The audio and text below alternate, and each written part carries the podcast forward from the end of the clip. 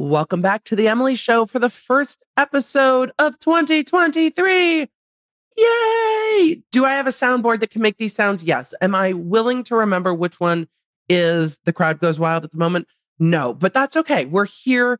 It is a new year, and we are still talking about, well, the cases that were brought to us in 2021 and 2022 because law takes forever. Today, we're getting a bit more into all of the litigation that's going on in the Rust case. I haven't seen much coverage of this at all, but there are a whole bunch of things going on with Rust. Not only do we have the Alec Baldwin cross complaint that he is suing um, others involved Hannah Gutierrez, Reed the Armorer, Dave Halls, the AD, Seth Kenney from PDQ Arm and Prop, and the company, and Sarah Zachry, the um, head of, of props. But we have another cross complaint from Dave Halls, the first AD. Yes, more cross complaints. We have a bunch of motions to quash and motions to strike. And there's a ton of litigation going on in this case right now. So we're going to look at these cross complaints. We're going to look at some of the answers and the other like motion stuff that's happening in these cases. And hopefully my congestion won't bother you too much. I'm sorry. We're just, we're a little congested. Isn't everyone this time of year? I feel like we just normalize the congestion. I'm sorry if it offends your ears, but we have a lot to do. And there's a lot of information in this complaint from Alec Baldwin that we didn't get to in last week's episode. And we need to just finish that out as we get moving in later in the month to covering the Alec Murdaugh cases. So we're going to need some time to catch up on what's going on on those cases and then move into this and maybe, just maybe, a few more surprises to come your way. So thank you for tuning into the podcast. I might have more podcasting for you than just once a week coming soon. Oh, don't you, don't, don't be too, well, yes, be too excited. I was going to say, don't be too excited. Be too excited. We're going to have more Emily. It's one of the things you guys asked for a lot, especially after the Depp Heard trial. You're like, wait, we don't, we don't do things every day. And I'm like, we can do things most days. So there's a lot to come in 2023. But for now, we need to get into today's episode. Welcome to The Emily Show. I'm Emily D. Baker, the internet's go to legal analyst and big fan of the cursey words. I've been a licensed attorney for over 17 years. I'm a former prosecutor, and I break down the legal side of pop culture and entertainment stories we can't stop talking about. We should just get into it. Let's go.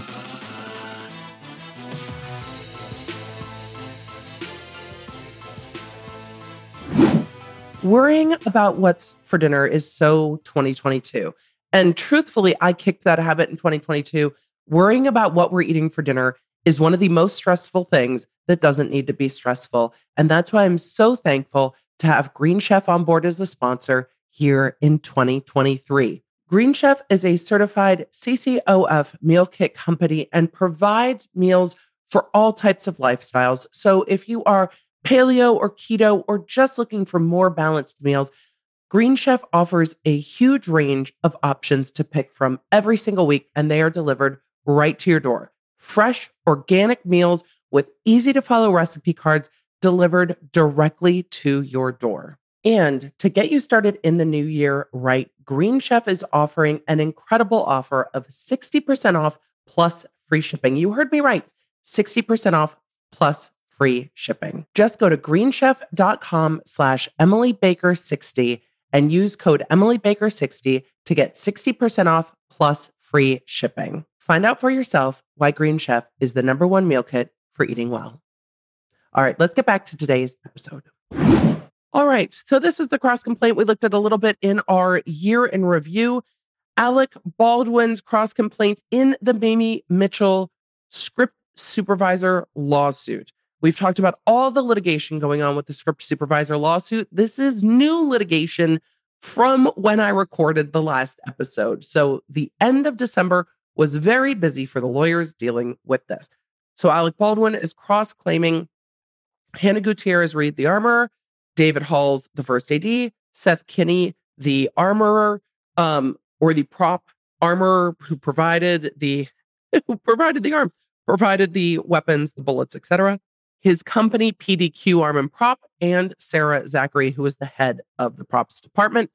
And we went through some of it, but we did not get into all of it in the last episode. So we're going to go a little more in depth into this lawsuit and then into the other cross complaint that's been filed and the litigation stemming now from this cross complaint. Because once you have another complaint, people have to answer, people can make motions to dismiss, and all the other litigation that comes before an answer. And that is what we are seeing in this case. So, the nature of this case, it lays out the October 21st, 2021 shooting that took the life of Halyna Hutchins on the movie set just outside of Santa Fe, New Mexico. It talks quite a lot about what the movie was meant to be and what Baldwin's role in it was. But I think the first few uh, paragraphs give us a really good rundown of their perspective of the case. They say this tragedy happened because live bullets were delivered to the set and loaded into the gun. Gutierrez Reed failed to check the bullets or the gun carefully. Halls failed to check the gun carefully and yet announced the gun was safe before handing it to Baldwin. And Zachry failed to disclose that Gutierrez Reed had been acting recklessly offset and was a safety risk to those around her. That is their position of the case. This is a well written cross complaint. It is very clear. It tells their story very well. So even if they were doing this for PR, which I think there's always an aspect of that, of telling the story, this tells the story better than any of the interviews Baldwin has given. It is concise, but it also is full of what they allege to be facts. They brought information from the FBI report. Those are FBI reports. So, are those facts? Well, if the FBI report tested Bullet and found it to be live, I think that's an uncontroverted fact, unless they're going to say the FBI's testing is wrong. So, there are some things in here that are going to be factual, other things that are allegations but it very clearly lays out how this could have happened, or at least all of the things that went wrong to allow this to happen. And it really is something that has changed my opinion about this case. Um, from the beginning, there's more details in here about who checked what and and what they noticed. If I was um the family of Halyna Hutchins, this counter the facts that are laid out in here or the allegations, because again, lawsuits are allegations and shade, the facts as they see them, the allegations as they lay them out are are are enraging. Like, how could this happen? How could so many people drop the ball to allow this to go so terribly wrong on a movie set? And this tells us, or at least tries to tell us, some of those answers. It said Baldwin did not know and had no reason to know any of these facts, but cross defendants did.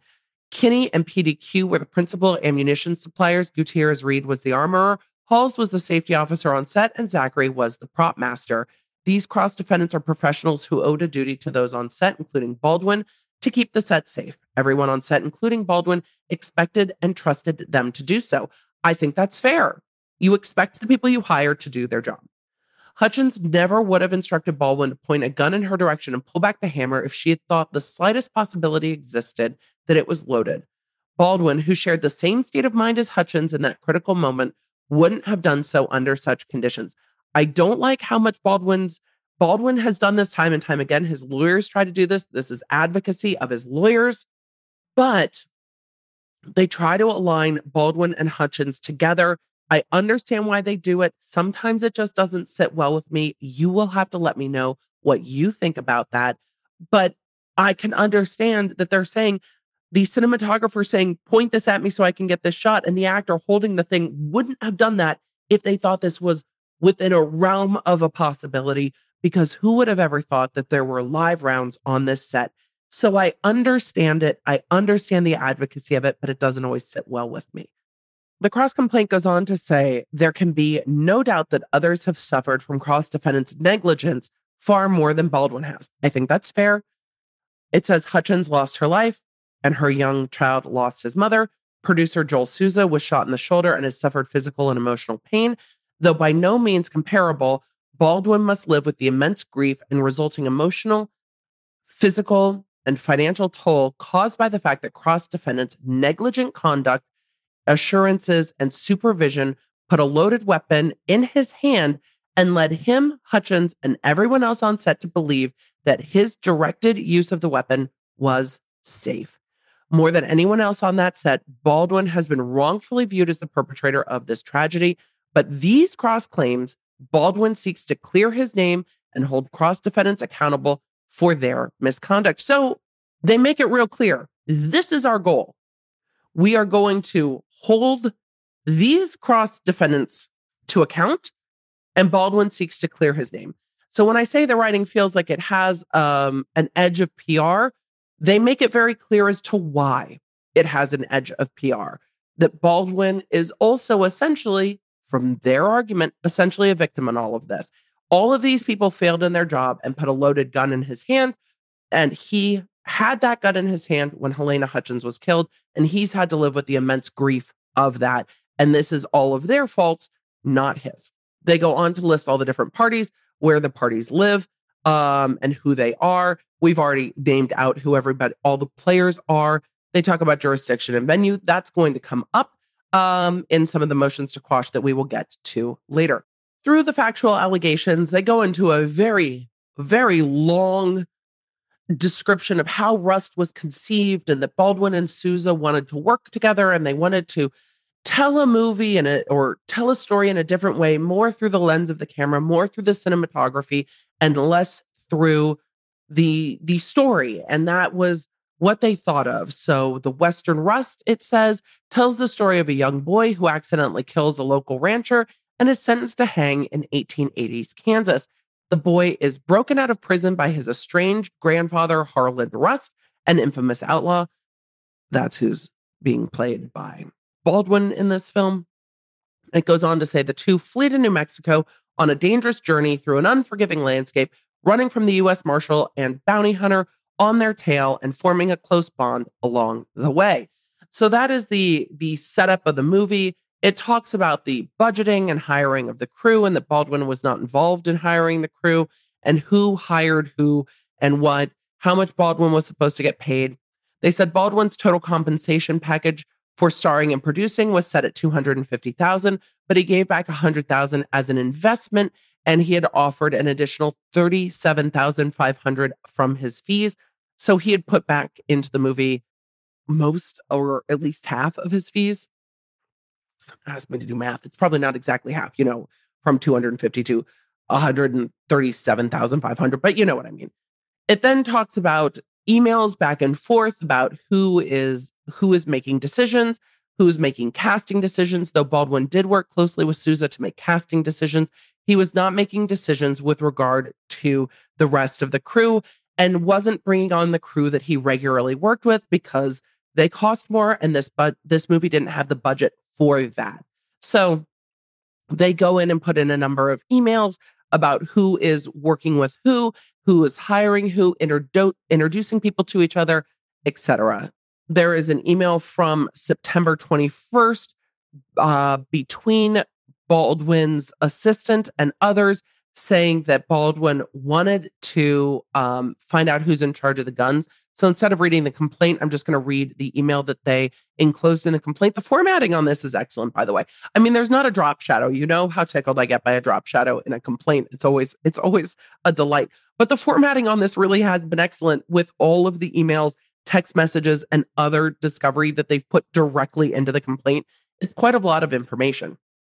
So this is an email back and forth about Alec Baldwin's fitting from September 12th, 2021. Uh, good morning, Jonah. Thank you so much for setting up and testing the Zoom thing with me. We had perfect reception for Alex look over the clothes. He wanted me to ask you to find out who was in charge of the guns on this movie and get him some shooting lessons. He also mentioned that whoever is in charge of the gun belts, I believe that is props, should research to see if they had shoulder holsters because he would prefer that to a big waist belt.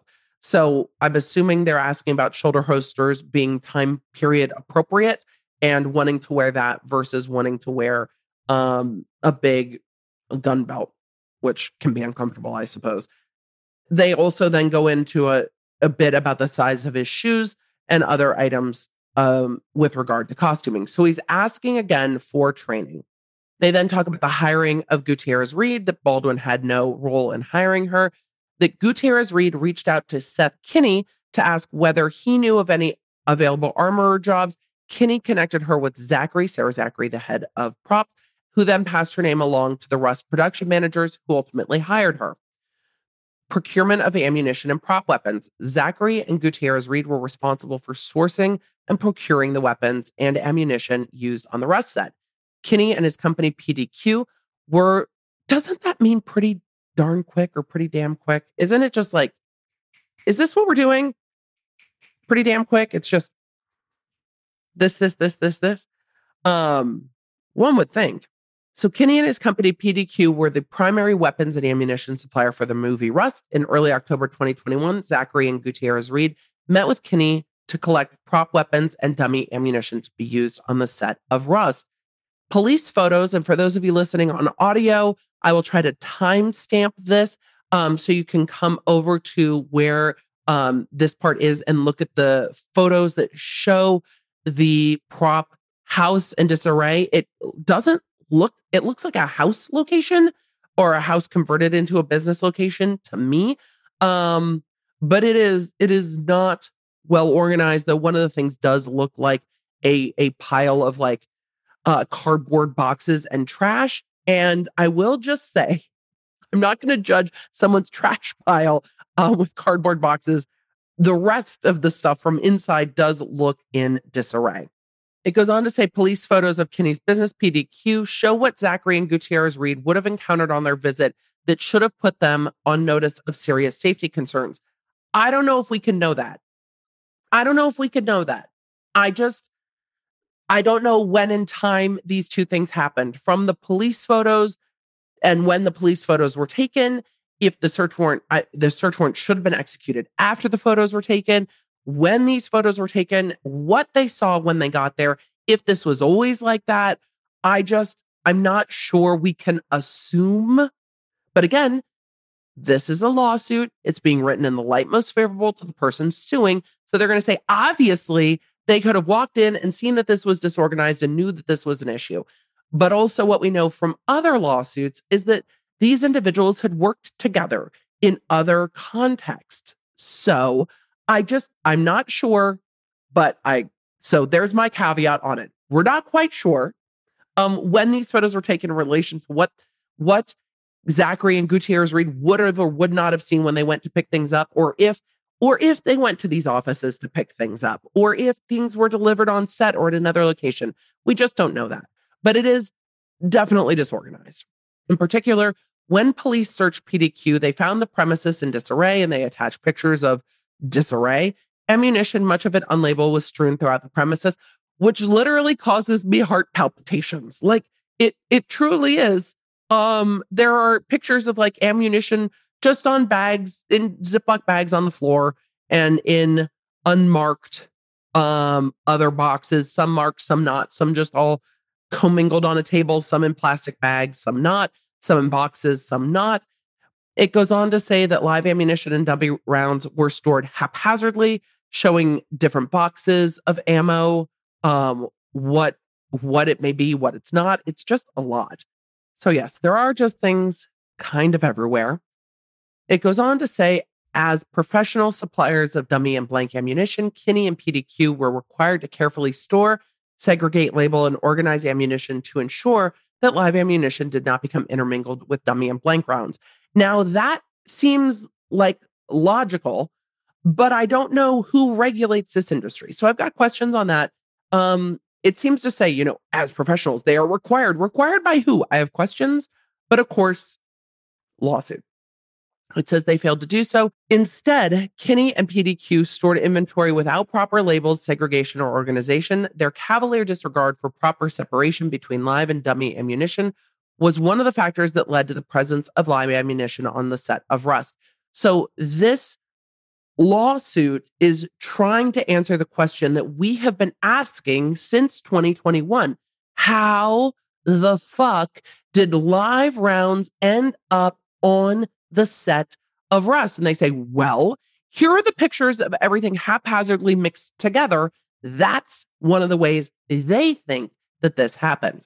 It goes on to say, according to Kenney's insurance company, Farmers Insurance Exchange, quote, after Mr. Kenney and his business tendered their defense to farmers in May 2021, Mr. Kenney's attorney suggested that PDQ Arm and Prop had operated from the property. Specifically, he said Mr. Kenney communicated his willingness to be a part of the Rust production, negotiated the terms of that participation, sent the gun and ammunition involved in the incident, and sent invoices for that gun and ammunition from the property.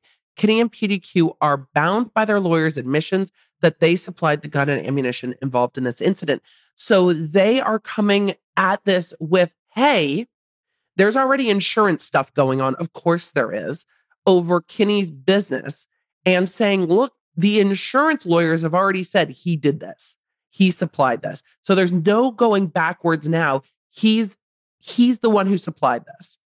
The FBI analyzed a substantial amount of ammunition that was collected from the Rust set and found dozens of live cartridges. Item 31 alone contained 50 live cartridges. Um, we went through this in the previous episode, but I am baffled by the volume of live cartridges.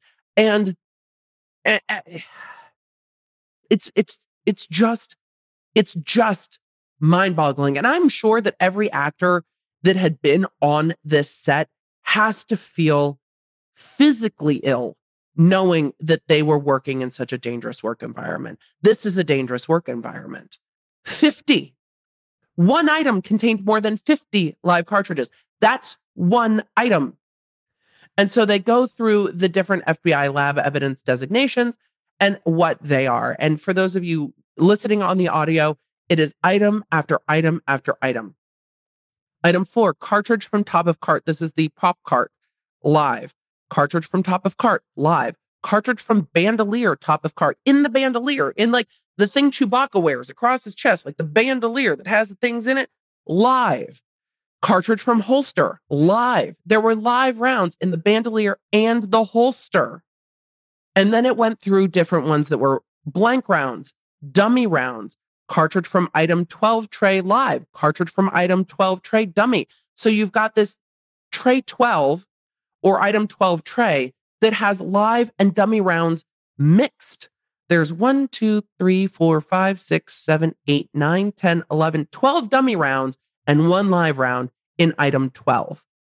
And then you have cartridge 24 live, cartridge from item 25 live, on and on and on with live ammunition.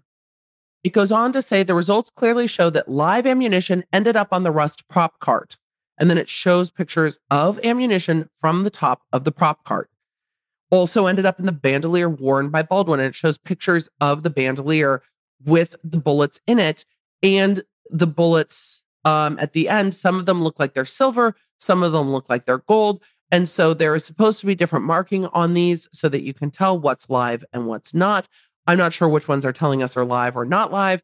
Um, but we have designation, but from the top, when you're not looking at the the end, the stamped end of the bullet from the top, they all look very similar to my untrained eye. It goes on to say the FBI report on the incident shows multiple cartridges of live ammunition seized off the premises of PDQ during the execution of a search warrant. And that ammunition was commingled on the premises. So commingled at PDQ.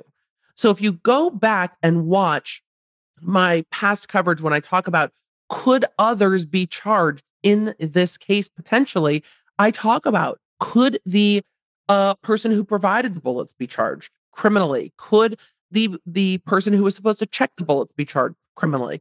And we talked through that in those episodes um because if you're providing to set a box of dummy rounds and there's live bullets in it it seems negligent to me. It doesn't seem like a leap to get to that shit's negligent. And it doesn't seem like much of a leap to get to that's criminally negligent it also goes that Kenney also submitted cartridges to the police that contain live ammunition. As a prop supplier, Kenney and PDQ should not have stored live ammunition on the same disorganized premises, let alone commingled it. And then it goes through the different live ammunitions that were collected from the prop location. It talks about Baldwin arriving on the Rust set and getting gun safety training from Gutierrez Reed for about 90 minutes, and that Gutierrez Reed went through um, the gun safety measures and Baldwin's lawyers say in this complaint that they're substantially similar to other trainings he got. Gutierrez Reed, it says, did not instruct Baldwin to check the gun himself. I feel like this is answering the internet. I really do. I feel like this is in here to answer the internet. Yes, it's probably for other reasons, but I feel like this is in here to answer the internet. Gutierrez Reed did not instruct Baldwin to check the gun himself. In fact, she told Baldwin that it was her job to check the gun, not his. Similarly, Baldwin believed, based on prior gun safety training he received on movie sets, that actors should not unilaterally check guns for live ammunition. If actors want to check a gun for their own peace of mind, they should check the gun only with the armorer closely supervising the process. In other words, actors may jointly inspect the gun with the armorer, but never on their own. Baldwin had been told during prior gun safety trainings that a gun must be rechecked and cleared by the armorer if the actor unilaterally checks the gun without the armorer's supervision. Baldwin followed Gutierrez Reed's instructions during the gun safety training and throughout his time on the Rust set. This is him saying, It's not my fault. I was told not to check it. I didn't check it. You can't be mad at me for not checking it. I was told not to check it. Soon after arriving on set, Baldwin had dinner with Hutchins and they talked about uh, the vast landscapes of the desert and they talk about the, the dinner that they all had together and their goals for the movie and that the morale on the film set was high and that things were going well and that um, Lane Luper, I feel like this is also partly answering the internet, um, but it also goes to the original complaint in this case that issues were being raised on set that were a problem, but that Baldwin didn't know about those issues. And that Lane Luper, who has been quoted in other lawsuits as saying, We raised these issues. Baldwin was saying, No, I only knew there was an issue with people driving too far to set or wanting a better hotel room, not that there were issues with gun safety. So this is Baldwin distancing um, himself from that in in this lawsuit. They then talk about the events of October 21st, 2021, saying that they were preparing to rehearse a scene in the church. In the scene, Baldwin's character takes cover in the church after a shootout, and the scene involves a close up view of the firearm, a gun held by Rust that he is required to cock before a shootout begins. And then it it puts in some of the script of Rust talking about the shootout. They talked about the rehearsals. Um, it says on October 21st, Gutierrez Reed relieved Baldwin of the gun shortly before lunch. Unbeknownst to Baldwin, a chain of mistakes and missteps by cross defendants had already been set in motion that would lead to the tragic loss of Hutchins's life that afternoon. The key responsibility of the armorer and the props master is to ensure the security and safety of the gun, ammunition, or props, respectively, used on set. On the morning of October 21st, Zachry and Gutierrez Reed arrived on the Rust set to find that a full box of dummy ammunition had mysteriously appeared. The box had markings similar to those used by Kenney and PDQ to denote dummy ammunition. Zachry knew about Gutierrez Reed, quote, misplacing things and mixing them up, end quote. Yet, as far as Baldwin is aware, made no complaints to the production company or others on the set. Crew members have also since reported that Gutierrez Reed took the prop guns to a shooting range where she loaded them with live ammunition and did target practice. That's an interesting thing to me that they are reporting that Gutierrez Reed took the prop guns to a shooting range and shot them with live ammo. I don't know if that would have been proper or not in the course of her job. It could have well been proper. But what's interesting, and we'll get to it later in this complaint, is that the gun was in such disorder that the FBI had a hard time firing it. So I don't know if this weapon in question would have made it to a range and had shot well because the FBI could barely fire it once to do their testing on it because the gun was in such disorder. So it's interesting to me that they're saying that Reed took all the prop guns to a shooting range. Maybe it was part of their job. I don't know. That that's set up to be something where it's like, oh, gotcha. But it could just be that was part of the gun. Um, that was part of what was needed to do to make sure this gun was safe to use with dummy rounds, that it was in full working order. It just, it doesn't seem like the armorer doing that is a problem. It's not like she was handing it around for people to shoot on set for recreation. But before we get into the rest of this episode, we need to have a word from our sponsor. Just because it's January doesn't mean you have to do New Year, New Me. Look, it's okay to just say, hey, it's me. But maybe there's things I would like to improve with the hair down there. And Manscaped has got you covered for that. My entire family at this point is using Manscaped products and enjoying them. There is a reason that over 7 million people worldwide trust Manscaped. Look, it's not just the trimmers for the hair down there. You know how much I love the nose hair trimmer. I really do. We don't talk about this nearly enough, but it makes a huge difference when you get a trimmer that can trim not just your nose hair, but it can get those pesky little ear hairs. We, of course, don't have that problem. We we're not talking about ear hair, but the weed whacker gets that nose hair and it is so helpful. And their body care is absolutely something you should give a try. Their body wash is hydrating and smooth, and they have a fantastic little scrubber that I absolutely love using with the body lotion. It's a nice exfoliation. Look, they are products made for him that can be very much enjoyed by you. So, no matter what your resolution is this year, I think you're great just the way you are, but maybe, just maybe, consider that nose hair trimmer. I'm teasing, not you. Of course, not you. So be sure to head over to manscaped.com to get our exclusive offer of 20% off plus free shipping with code LAWNERD. That's code LAWNERD for 20% off and free shipping at manscaped.com. So, new year, clean and tidy me. That's what we're going with. Well trimmed. All right, let's get back into today's episode.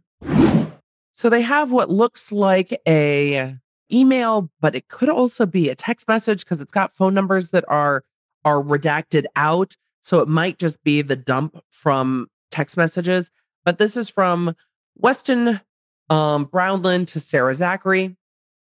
Hey, you may know this and it's hearsay, but I'm telling you this because it's info you should have, especially given the investigation. And also based on reading this, I kind of think it's a I kind of think it's a text. I just heard from someone claiming that they know the driver of your prop truck and that the armorer allegedly went out target shooting last night with the gun Alec had and then fired. Um, there's your box of rounds. You said you didn't know where they came from. Given what you told me about the armorer misplacing things and mixing them up, there's the live rounds right there. I would disclose that to the police if that's not info you already knew. So to it sounds like a text to me, and then at the bottom it says source extraction advanced logical. So I think these are um, I think these are extracted text messages, but this is a text from somebody on set saying, Hey, this is all hearsay, but I heard from somebody else that she went out target shooting. It goes on to say that Gutierrez Reed professes to have no knowledge as to the origin of this ammunition. And Gutierrez Reed stated in her complaint against Kenney that we've covered here on this channel that she was, quote, happy that they had a full box of dummy rounds to work with because Sarah, as prop manager, had brought dummy rounds to the set in the past as part of her duties. Gutierrez Reed didn't think any more of it at the time. Regardless, Gutierrez Reed and Zachry maintained a workspace that was as recklessly disorganized as PDQ. Police photos taken after the shooting show that boxes of ammunition were stored in the prop truck prop cart and loose ammunition was found all over the place. For example, and then it shows photos of ammunition all over the place. Some of it's in a bucket, some of it's like on the top of a what I think is the prop cart. It says loose ammunition was found in the prop truck, and it shows uh, one of the same photos from above, but different ammunition, just kind of bullets all over the place. Loose ammunition was found in the prop cart, and it shows those photos. Loose ammunition was found in bags, and there is like a Mary Kay bag that has just ammo in it, just just all in it with a different different kind of a tip than the other ammo, just ammo all in it. Storing ammunition in an organized manner offers an important layer of safety that is required of the armorer profession. I feel like this is common sense. By leaving loose ammunition around the set and in prop areas, Gutierrez, Reed, and Zachry had no way of knowing what piece of ammunition used in the prop guns, where each piece of ammunition used in the prop guns originated. They said there was also a failure to secure weapon, and it has photos of weapons and boxes and propped up against the safe, not in the safe. Police photos confirm that guns were also stored loaded. This is an egregious safety violation by Gutierrez Reed and Zachry. And it showed other police photos of weapons from set that were clearly loaded. It said even the bandolier that Zachry gave Baldwin and which Baldwin was wearing on his body contained live ammunition. And then it shows the box, which I'm assuming is number 12 that we were talking about earlier, that has one um, round that is silver, um, where the others have gold. So it kind of does to just to my eye stand out that the color is different. And those were the live, um, that was the live round, I'm assuming, based on the fact that it has a big square in red around it. And we saw another picture lined up with some that have gold and some that have silver. They say specifically the FBI report concluded that double base smokeless powder, a propellant used in firearms, was identified in a cartridge taken from Baldwin's bandolier. So there was live ammo in his bandolier. Gutierrez, Reed, and Zachry negligently performed their duties in numerous other ways leading up to the morning of October 21st. And then it lists those ways. Before loading a weapon, an armorer must check each round to ensure that it is a dummy round. Dummy rounds from afar look like regular ammunition, but they contain a small metal ball, a BB, inside of them. Dummy rounds are distinguishable upon close visual examination by trained professionals. They have a hole in the casing, or upon shaking, they should rattle. Uh, most bullets don't rattle, so if you shake it and it rattles, then you're gonna get the uh, you're gonna get the you're gonna get the uh, sound to verify that it's not a live round.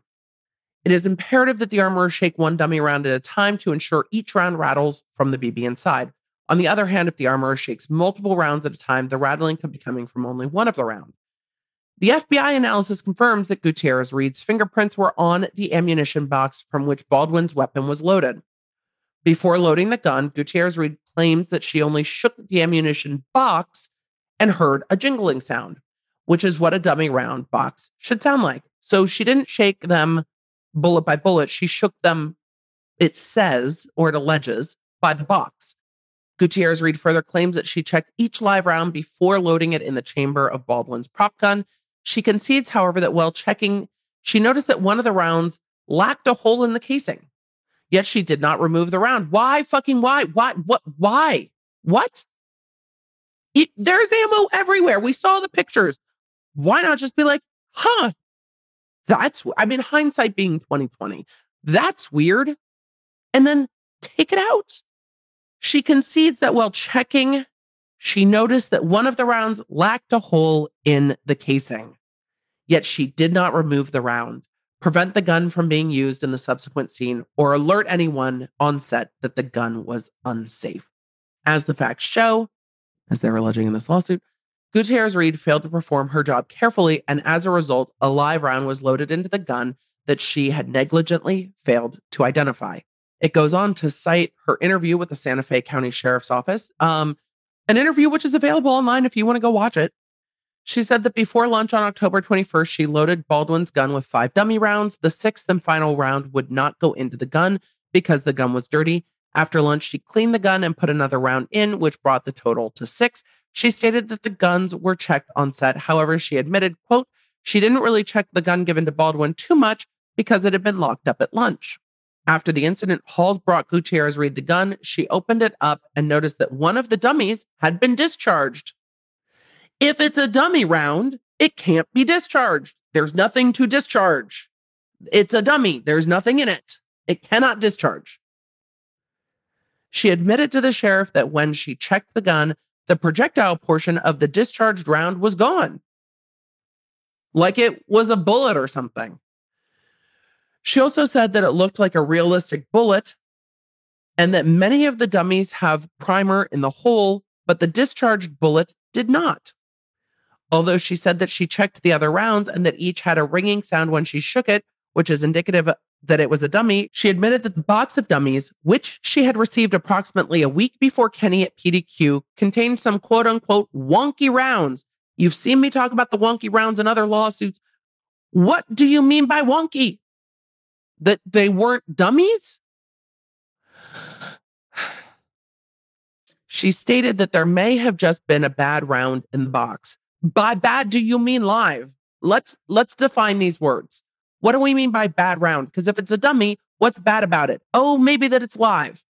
They say Gutierrez Reed's admissions demonstrate her failure to properly check the gun, as well as Kenney and PDQ's failure to supply only dummy ammunition.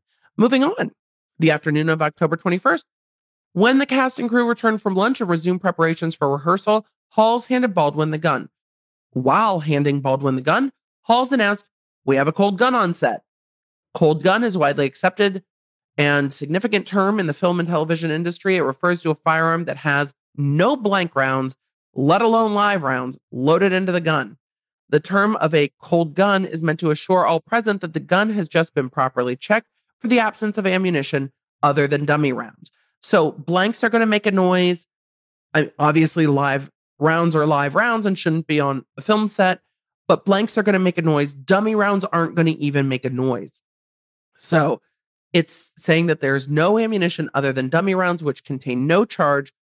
It goes on to say that Halls later admitted to script supervisor Mamie Mitchell, who, by the way, this is all coming underneath Mamie Mitchell's lawsuit. Mamie Mitchell sued, and then these this is all the sub litigation going on in this litigation. Halls later admitted to script supervisor Mamie Mitchell before handing the gun to Baldwin. He checked the revolver drum and noticed that one round was different from the others. If you are using a weapon and you get to one of these things is not like the other, take a beat maybe and ask somebody. I, I just worry that the concern about money was pushing people to continue moving past and pushing past a lot of red flags here. It feels like there's a lot of red flags here. You let me know what you think. Are, are you just going red flag, red flag, red flag, red flag? Halls later admitted to script supervisor Mamie Mitchell before handing the gun to Baldwin, he checked the revolver drum and noticed one round was different from the others. Mitchell claims that he noticed that five of the bullets were marked and one was not. So one was not marked like it was a dummy round. So one of these things was weird and everybody just kept going. Although this account conflicts with Halls' own statement, it is apparent that Halls either failed to check the gun or failed to voice any concern about the red flag he observed and then checked it, even though the lawyers see the red flags. E- keep reading, Emily. Either failure constitutes negligence, given that Halls was the safety coordinator on set and falsely announced to everyone that the gun was safe. It'll be very interesting to see how everybody turns on each other in this because this makes Mamie Mitchell a very important witness to the countersuit, but Mamie Mitchell is also suing Alec Baldwin in the same suit. But if it all goes to trial at the same time, all the information is going to come out, no matter who's testifying for what. When receiving the gun and relying on Halls's representation that it was cold, Baldwin did as he had always done and been taught to do throughout his career, always without incident. Specifically, as described above, an actor cannot rule that the gun is safe. So he's saying, Look, I'm doing what I'm told, just doing my job. It's the responsibility of other people on set, in this instance, Gutierrez, Reed, and Halls. If actors open up their own gun on set to confirm the absence of live ammunition outside of the armorer's close supervision, the gun should be repossessed by the armorer and cleared again. To Baldwin's knowledge, several other actors on the Rust set followed the same process, relying on the appropriate crew member's representation that the gun was cold. Again, this is Baldwin saying, It's not me, it's not me, it's not me. In this case, it might be him and, or them and. Is this a money issue? Is this a negligence issue? Is this a timing issue? There's a lot of negligence here, but why? Why? I don't understand. When people are like, huh, this is wonky, why do we just keep going? It then goes on to talk about the scene and the layout of the scene, which is much like what we've heard from Baldwin's interviews in the media and and almost to a fault or to a T, Baldwin's um, interviews in the media. And it goes through how Baldwin says the shooting happened and him holding down and holding down and holding down the hammer and then letting it go and the gun goes off. It goes on to say another individual suggested that a live round might have been in the gun, but the idea was quickly dismissed by others as far fetched as two different crew members, Gutierrez, Reed, and Halls, were responsible for checking the guns on set to confirm the absence of live ammunition. At this time, Mitchell approached Baldwin and said, quote, you realize you're not responsible for any of what happened in there, don't you? End quote. Yet Mitchell is now suing Baldwin in this action. After some time, a helicopter arrived and transported Hutchins to the hospital. Souza was taken to the hospital by ambulance. Law enforcement had also arrived on scene and began speaking with those who were involved in the incident. Baldwin willingly sat for an interview, and then it goes through Baldwin um, sitting for an interview, also available online, talking about what happened in the interview, um, talking uh, and again, you can go watch the interview online if you are so inclined. And then they talk about Souza's recovery and that Hutchins passed, and then the events after October 21st, 2021. In the months since Hutchins, well, years, in the months since Hutchins' tragic death, substantial law enforcement and investigatory resources have been spent to determine exactly what went wrong. The investigation has not established, sorry, has not resolved the exact chain of events, but it has brought to light numerous safety lapses that contributed to the environment that allowed this tragedy to happen. New Mexico's Occupational Health and Safety Bureau, the OHSB, which I covered their findings in another video. And again, I have a whole Rust playlist over on YouTube and on the podcast that goes through these different findings. That was a scathing report by the Occupational Health and Safety Bureau. Scathing, scathing. They go through the different safety bulletins and emails. As safety coordinator, Rust was supposed to hold safety meetings every single day that a firearm was on the Rust set, but interviews in the OHSB discovered that Halls did not do so. Text messages to Halls showed that he had been reminded multiple times of this. Um, responsibility confirmed as much. We've heard a lot about Halls not acting as a safety officer, so I'm not surprised we're seeing everyone turn on each other in this lawsuit. Essentially, Baldwin is saying, if I'm responsible, all of you are responsible because all of you put that gun in my hand, which, when you're looking at civil liability, there is a contribution there. The, the gun got into Baldwin's hand loaded. How did it get there? And that's the question that this lawsuit is asking and has provided the most answers that we've seen so far, really. And this is constant um, text message Dave, per Joel, we need to do safety meetings every morning. Just a friendly reminder we need to do safety meetings in the morning. Um, it's also been discovered that Zachry harbored serious reservations regarding Gutierrez Reed's performance, including regarding her alcohol use away from set. I don't know if this, mm, I don't know if this matters for all of this going down, but we definitely saw tension between Sarah Zachry and Gutierrez Reed. In Gutierrez Reed's lawsuit, there was a lot of finger pointing going on there. So these are text messages between Sarah Zachry and Seth Kenney saying, I think she was so drunk that she didn't know she brought live ammunition onto the truck when she went to go get the guns from the safe. Where did it come from to be put on the truck? And Sarah Zachry texting Seth Kennedy, I told you Hannah was blackout drunk last quote unquote weekend, right? I want to know these texts, by the way, are coming in after the incident. So 10 25 21, these are coming in um afterwards. So I have some questions about these text messages just based on what we've seen in in Gutierrez Reed's lawsuit. Gutierrez Reed said that Kenney and Zachry were working together. So are these cover text messages because these are happen these are happening after.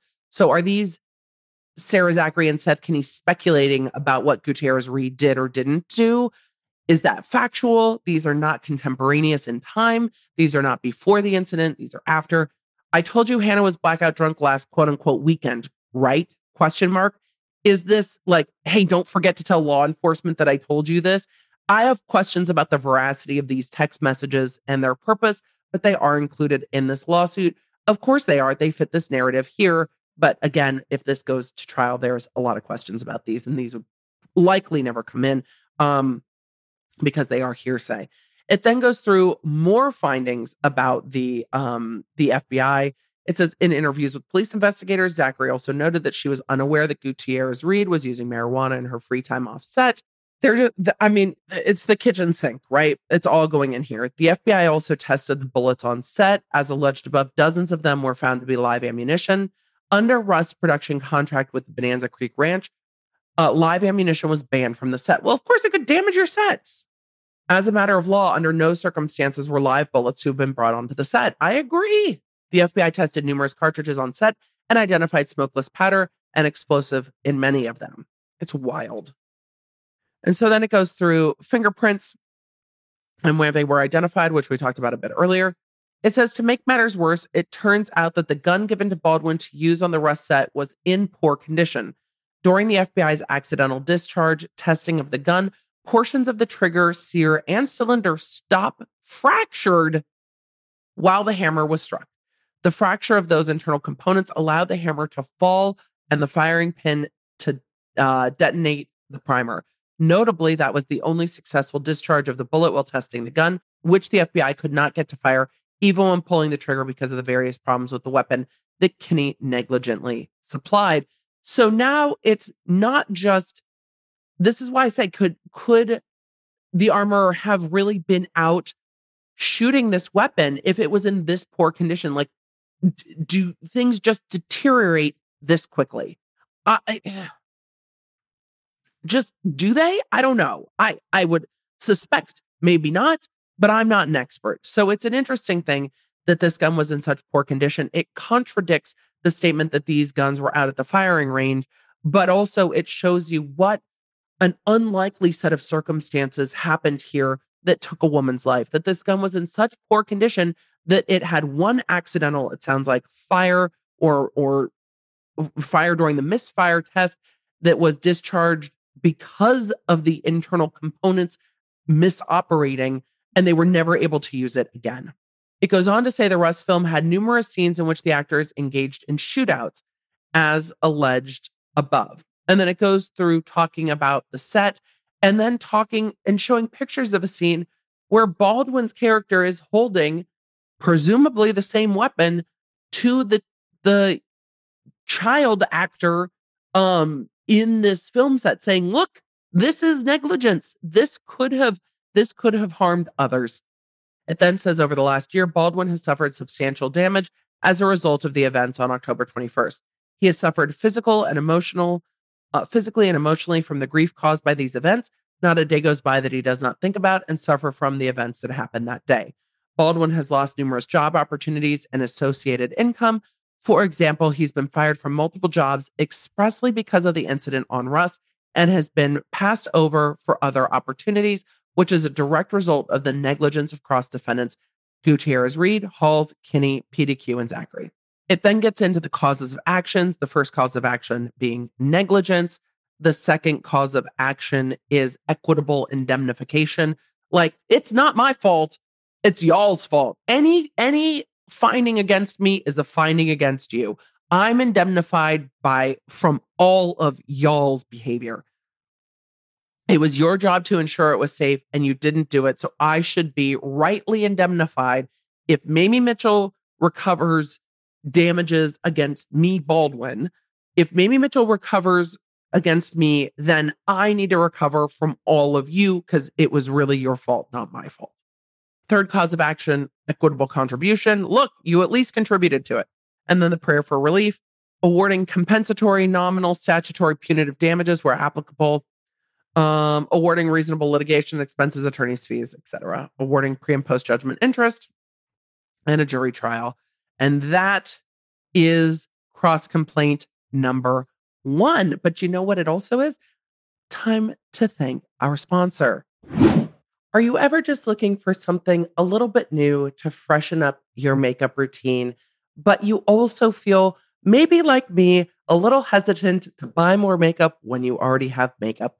I found that with Thrive Causemetics, today's sponsor, I really appreciate that not only do they provide incredible vegan cosmetics, but also a commitment to giving back. That's right. Thrive is certified 100% vegan and cruelty free, but also every purchase helps communities thrive.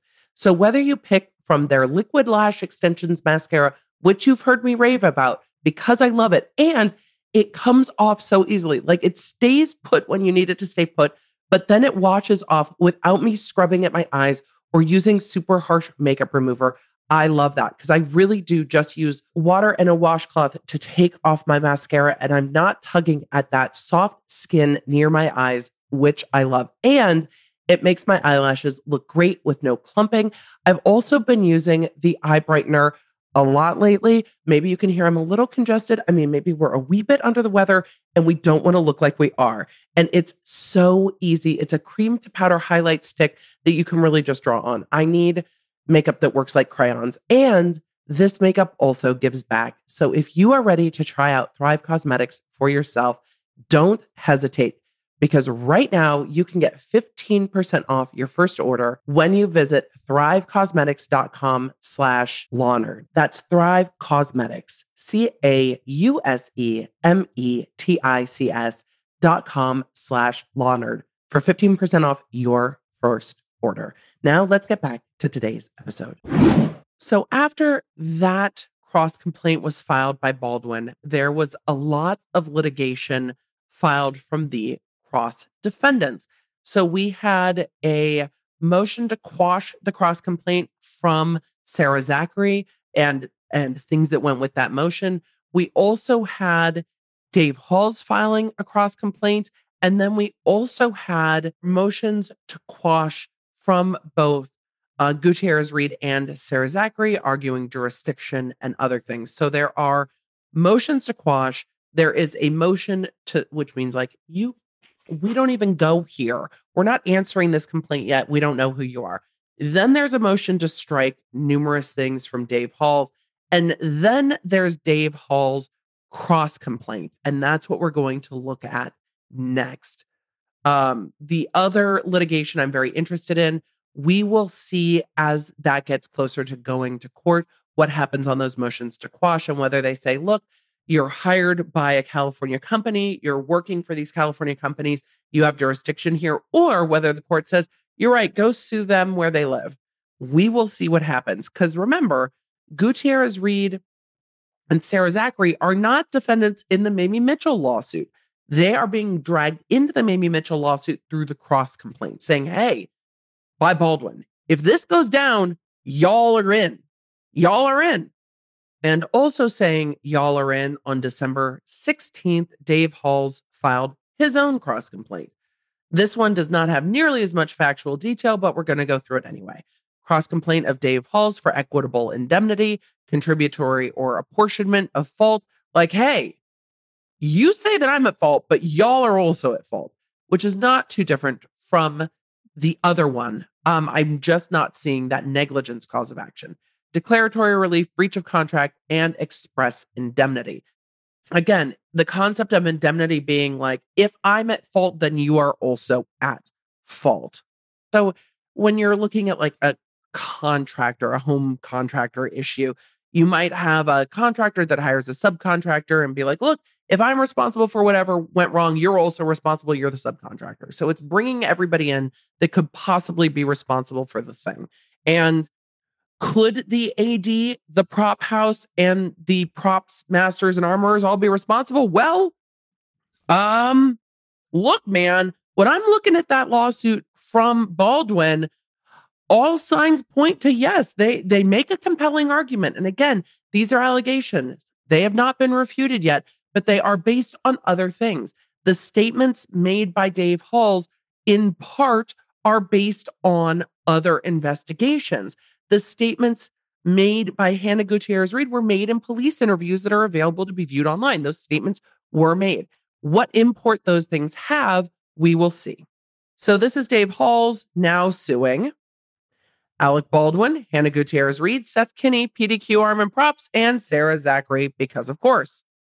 And here's the thing their lawsuit says, come now, defendant and cross defendant David Halls, and and for a cross complaint against, and then names everybody, and then just gets right into the causes of action. That's it. That's all.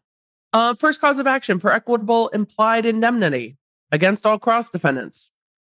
Um, we we're not even alleging jurisdiction. It's just getting right into it. Cross complainant is informed and believes that oh here's here's our um jurisdiction but why are you listing this under the first cause of action? Why is this not laid out like the other one? This formatting does not make me nearly as happy. So they allege that baldwin lives in new york and where everybody else lives.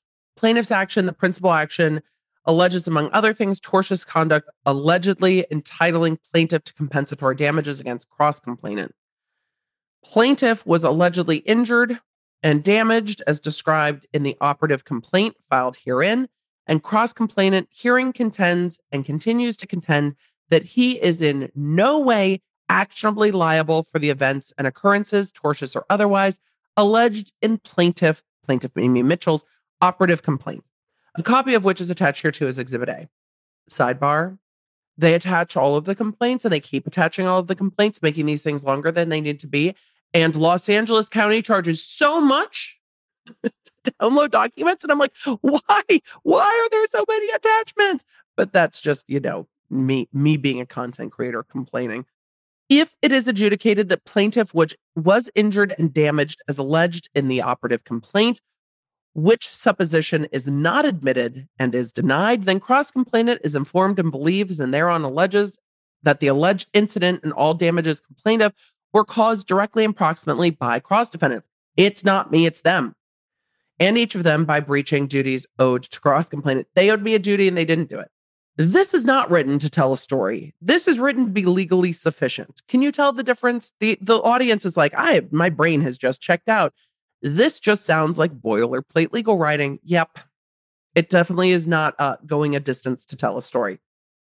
That by reason of the foregoing, if plaintiff is entitled to recover, plaintiff being Mamie Mitchell against cross complainant being Dave Halls, on the basis of any of the allegations alleged, which is denied, the allegations that is, then the responsibilities of cross complainant, Dave Halls, if any, are vicarious in nature and cross complainant as a passive and secondary alleged tortfeasor is entitled to a judgment over and against cross defendants and each of them to the extent such recovery by plaintiff Mamie Mitchell in that it was the active and primary negligence of said cross defendants and each of them which caused plaintiff to be injured. So we got to say tortfeasor. So there's that. All that paragraph that had a lot of commas, not a lot else said, is that if Mamie Mitchell is entitled to recovery against Dave Halls, it is not Dave Halls' fault. It, Dave Halls should not have anything recovered from Dave Halls. Any recovery from Dave Halls should be passed on to the cross defendants. Go charge them. So if you had a judgment of a million dollars or whatever, then Dave Halls is saying that passes through me and goes to them. All of them are responsible. I'm not responsible. They were the ones who were negligent.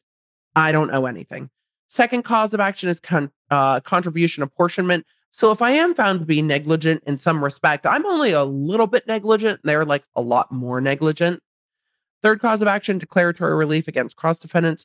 Um, Your Honor, say um, this thing declare declare a thing cross complainant refers and incorporates the above an actual controversy has arisen and exists against cross complainant and cross defendants and for each of them and for which cross complainant has no adequate or speedy remedy at law in that cross complainant asserts that he is entitled to be indemnified by cross defendants and each of them so your honor declare that i am entitled to indemnity from these cross defendants they owed me a duty which will be interesting if the armorer owed a duty to the first AD. Fourth cause of action for breach of contract. And this has Roes as well. So there's others that might be roped into this. It has Roes 11 through 25. Cross complainant is informed and believed and alleges that he entered into contract or contracts with cross defendants and others. So the first AD is saying he entered into contracts with everyone that he's suing the prop house, the prop master, and everybody else. Cross complainant is informed and believes and alleges that Roes 11 through 25 in said contract or contract promised to obtain general liability insurance pursuant to their respective contracts. So all of you should be insured. So even if there's a problem, all of you should be insured and insurance should be dealing with this. Cross complainant is informed and believes and alleges that cross defendants also promised to obtain endorsements to those policies of insurance, naming him as an additional insured. So, look, if y'all got insurance, y'all needed to get insurance. If y'all got insurance, I should also be an additional insured. So, this should be all covered by insurance. So that's what this that's what this breach of contract is. Cross complainant is informed to believe that um, the defendants and the Roes have breached their contracts by, among other things, failing to procure the required insurance, leading me to believe there's probably not insurance covering first AD Dave Halls. Fifth cause of action for express indemnity. This is just against the unnamed parties. Um, the Roes 11 through 25, meaning the individuals that haven't been identified yet. Um, let's see, which is identifying that cross complainant is alleging that he entered into a written agreement or agreement with Roes 11 through 25. Do you not know who you entered into agreements with? Like, if you entered into written agreements, why are they not named defendants? Why are they Roes? Why are they unidentified? You are alleging that you entered into written agreements. Where are the people? Name them. Now is the time. Which state, among other things, that cross defendants will indemnify or hold cross complainant harmless and defend him against any and all liabilities, damages, actions, costs, losses, claims, expenses on account of personal injury, death, or damage. So, hey, I, as the first AD, should have been indemnified by all of these agreements. And if any of you didn't do that, it's a breach of contract. That's that cause of action. He's alleging that the unnamed parties have breached their obligations under their written agreements, where they have failed or refused or continue to fail and refuse to fulfill or perform their obligations under said agreement or agreements to defend, indemnify, or hold cross complainant free and harmless from any um, from and against any claims, losses, damages. So this all has to do with insurance and who is insured and indemnified by insurance policies. Yes, there are tons of insurance actions that are involved in this as well. So then they are asking for a judgment on the first cause of action for a judgment um, over and against cross defendants in each of them for all sums that may be adjudged to cross complainant in favor of plaintiff. So this is a true cross complaint in that, uh, or in they're seeking indemnity in that, hey, I'm not seeking to recover for me, but if anything's recovered by Mamie Mitchell against me, you need to hold all of them responsible for it and not hold me responsible for anything. And that's for all of the causes of actions and then attorney's fees, interests, etc. So that is the additional cross complaint, which really is seeking contribution and indemnity. Hey, it's not my fault. Now, we've seen news reports that this movie is supposed to resume filming soon with all the original parties. I don't know how you go to work when everybody's suing each other, pointing fingers at each other and saying, you did this and you did that. I can't imagine that the armor is back on set. I can't imagine the same prop person is back on set. I can't imagine you have the same prop house PDQ working on this. Are you replacing the AD? Like, who's getting replaced and who's not getting replaced? But this lawsuit, Mamie Mitchell has to be like, the fuck did everything pop off under my lawsuit? Because all of this litigation is going to make her lawsuit take a ton longer. Because now, instead of just moving along on Mamie Mitchell's lawsuit and getting through the initial demurs and getting kind of to the heart of that case, there is all this sub litigation with now two cross complaints and a whole bunch of litigation coming from those cross complaints that has to be dealt with. So this is going to slow down Mamie Mitchell's case. It will be interesting to see how it impacts the other cases. And we will be checking back in again because we've got the Hannah Gutierrez Reed versus Seth Kenney lawsuit still going and all of the other ancillary lawsuits still going with this. So this is not going to be over soon. There's also insurance actions, and we've seen Alec Baldwin asking to go to mediation to deal with insurance actions, saying, Hey, I'm indemnified against all of this anyway. So you're going to hear that word a lot as we talk about this what insurance covers, what insurance won't covers, and who's responsible. But at the end of the day, what I appreciate about Baldwin's cross complaint is it seems to at least put forth a theory of how this all went so horribly wrong. And it is a just absolutely tragic set of missteps to a gun that could barely be refired to be tested by the FBI that went off and killed a woman, to the ammunition being commingled, to everyone pointing fingers at each other, and two individuals alleged to have seen wonky rounds or a round that wasn't marked and went, eh, we're not going to bring it up. It's absolutely bananas. And this is not going to end anytime soon. But none of this litigation brings back the life that was lost, the mother and the wife and the friend and the cinematographer.